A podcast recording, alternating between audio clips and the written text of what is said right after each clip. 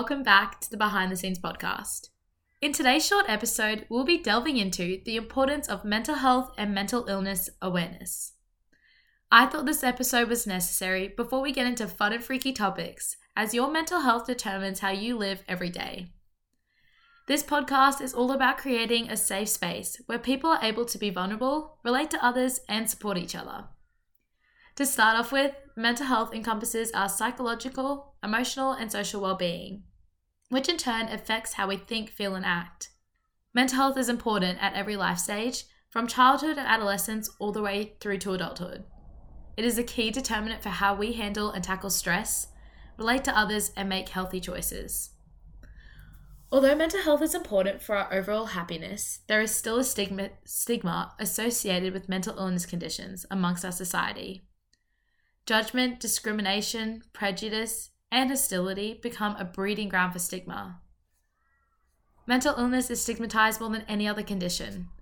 Individuals who struggle with mental illness face barriers and obstacles to seek the help that they really need. People get misunderstood, and in turn, mental illness has become synonymous with violence, anger, aggression, but that's not really what it looks like. Yet it's the same picture that gets portrayed over and over again in the news, movies, and social media. This leads to people with mental illness in our society to feel labelled, shunned, shamed, and isolated, affecting their employment, social life, and family relations. So, in today's episode, I thought it would be pretty cool to hear different people's sides of the story and why mental health is important for them. So, first, you hear from Mitch, who talks about men's mental health and the stigma that surrounds it. I think mental health for a guy is about making sure the people who are around you most really care about you and care about your mental health. Um, for guys, sometimes it's harder to share experiences and struggles. So, keeping the ones that really care about you around you, they're the ones that are going to want to listen. I think that's the biggest thing with guys' mental health. Thanks, Mitch, for sharing your side on men's mental health.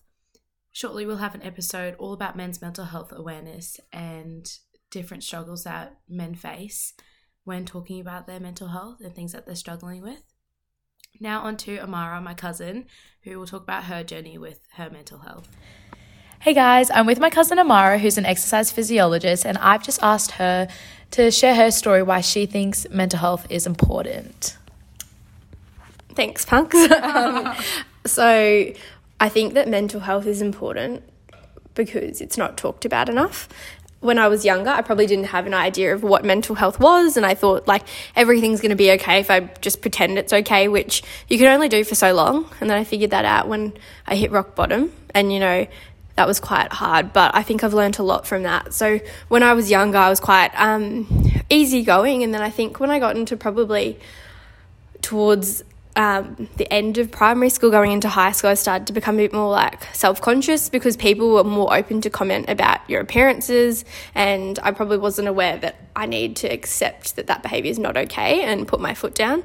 So I kind of got into a very toxic, disordered way of thinking about my appearance, and I was only valuable if I looked a certain way or if I, you know, did certain things. So that was interesting and it sent me down a little bit of a spiral of thinking that I just need to trick myself into enjoying exercise and oh I'm gonna love to run because even though I'm tired I, I need to do it like and I just used to trick myself into like it was really bad and so I was obsessed with like exercising. I used to freak out if I wasn't eating properly like it was so bad. I think I was so rude to like my mum. I'd be like no we can't have chips like we ha- like I was really quite um, where you are now. yeah I was really yeah it wasn't good and I was very like obsessive and I didn't even realize it um, and then I kept sort of going down that spiral. When I got out of school, it was kind of similar. I think I started was like, oh, I'm gonna have more time to like exercise because I'm not at school. So then I like had joined a gym and I was going to the gym a lot. And then I started, like, I started the coaching zone and I did a six week challenge. And, like, so it was group training. And I was going really hard. And, like, I was going five to eight times a week. Like, five to eight oh, sessions wow. a week was really, like, full on. And I started doing that. And, like, I was getting really sore. Um, I was just getting lots of massages. And I was like, oh, it's okay. This is just, like, what pushing yourself is about. And even when I didn't want to go, I didn't have energy to do my uni work. Yeah. I only had energy barely had energy actually, and I only put it towards exercise. Sometimes I'd do two sessions a day. It was it wasn't good looking back.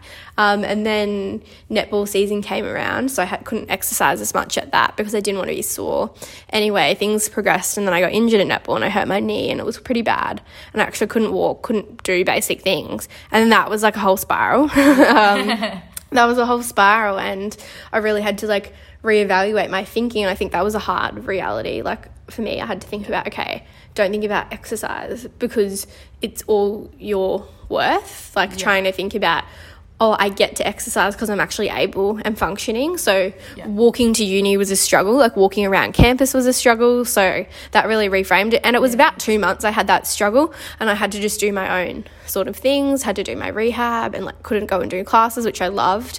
But it was good because it kind of reframed everything. And then I learnt to exercise because I can do things that I enjoy. So like you know, just going and lifting weights or doing upper body if I couldn't do lower body. But that was kind of a big shift for me in terms of being a bit more relaxed and not obsessive with my exercise and my eating.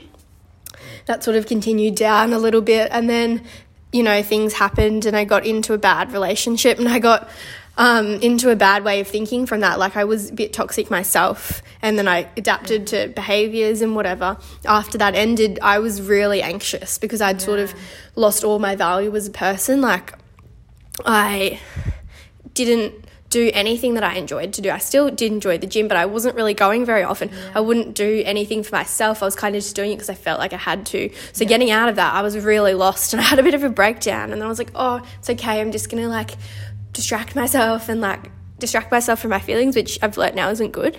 You've just got to feel your feelings. And I think that's something we all do. Yeah. So that was really um, a big moment for me. And then, sort of, this was 2019 coming into 2020. And then February, that happened in March. The lockdown happened. I work in a gym. So there was nothing for me to distract myself with, with I thought. So no work Yeah. uni i was doing one subject that semester so i couldn't even do uni i went into this whole depressive episode Yeah. like two weeks i just was doing nothing but sleeping and then i'd wake up at 3 p.m Yeah. and then i'd be awake until the sun came up and then I, and that happened for two weeks and i'd cry like every day and then my mum was really good Yeah. she helped me. She's like, Mara, you've got to just try and go for a walk today or do something. And then I was like, not in a good space. Then I started sort of getting out of it. And then I thought, okay, well, maybe I can do something with this. Yeah. So I put some Zoom exercise classes on. So good. They were so good. They were very fun. Yeah. So just anyone that wanted to do it, any friends, any people from the gym. So we'd meet every day at five o'clock. And that was really good. And that was more than anyone else, I found that was good for me mentally, just to be able to feel like, you know, had something to do. So that was really good. I had one subject and then it was two assignments. That was the hardest thing I'd ever had to do because I just had no motivation. I was literally at rock bottom. But we got it done. It was a bit of a struggle, but we got it done. Yeah, so from there, I think I started to see a psychologist. Um, going, oh, so going sort of th- through the rest of that year, I was still quite anxious, sort of when everything opened back up after lockdown. And then I started at a prac, and it wasn't a very good prac that I had. It was quite like it wasn't a good environment at all. they didn't toxic, really value yeah prac students. It was so it was um, a place that was very masculine dominated, and it was just like they didn't really give the time of day to girls because they thought girls probably don't need to exercise or don't need to know how to exercise. Like it was very like that. So I was very on edge. I hated going. I like worked myself up every day Yeah. to go. Um, when that ended, finally got through exams, and one of my dogs passed away. So I was like, it was like a whole, just like a full on year. Yeah. And then I had had that bad practice. I sought out an internship to boost myself up over the holidays. Um, so that was good, but it was also nerve wracking because I wanted to do my best and I wasn't really in a good headspace. And then I started having panic attacks, like doing basic things, like trying to process, like um, get Centrelink for all the time off work that I'd had and trying to get that through. Because I'd had a few problems with the Centrelink. I was getting it, but then something happened with the payments. Anyway, so basic things like that Yeah. I was struggling with and it would trigger me off. And then I had to go to Woolloongabba. I'd never been to Woolloongabba and trying to figure out how to get there. And then like a Mm. bus was late or something. And then I had a panic attack. Yeah. And then after that, it was like, oh shit, I really don't like feeling this way. Mm-hmm. So then I started to get some help, and my sister helped me get onto a mental health care plan and book the appointment to go to the GP. Yeah. Um, and you have to select what the appointment is for. So she talked to me about the process. And then from there, I saw one psychologist. We didn't really gel. So then I found someone better. And then towards the end of last year, October 2021, Yeah. I started seeing this other psychologist who really gelled with me. And then probably now, how many months later? It's we're in July. So yeah, not quite a year later, but I'm I feel like I'm in a whole different place. So the first six months were like groundbreaking. So yeah, that's probably why I'd say mental health is important. Like it can just literally shift everything. Now I'm putting boundaries like left, right, and center. Yeah. I've like cut out a lot of people in my life that I don't think are adding any value so i have more time and energy to put into other things or new people so yeah it's been really good so I'd, that's why i'd recommend it it can just change your whole uh, outlook on life and you know yeah it's just Yeah. about who you surround yourself with So, would you say prioritizing your mental health probably should come first before pretty much everything else? Because without, uh, what I've also noticed is hearing your story is like a lot of people would go through this. Like, I'm hearing parts of your story, I'm like, oh my gosh, I can relate to that, even though like we live completely different lives. But like, currently now, like, also, I like, I myself, I'm studying psychology, and yet I'm, I'm going to a psychologist. And I didn't realize, like, I'm like, yeah, okay, once after one session or two or three sessions, I'll be fine.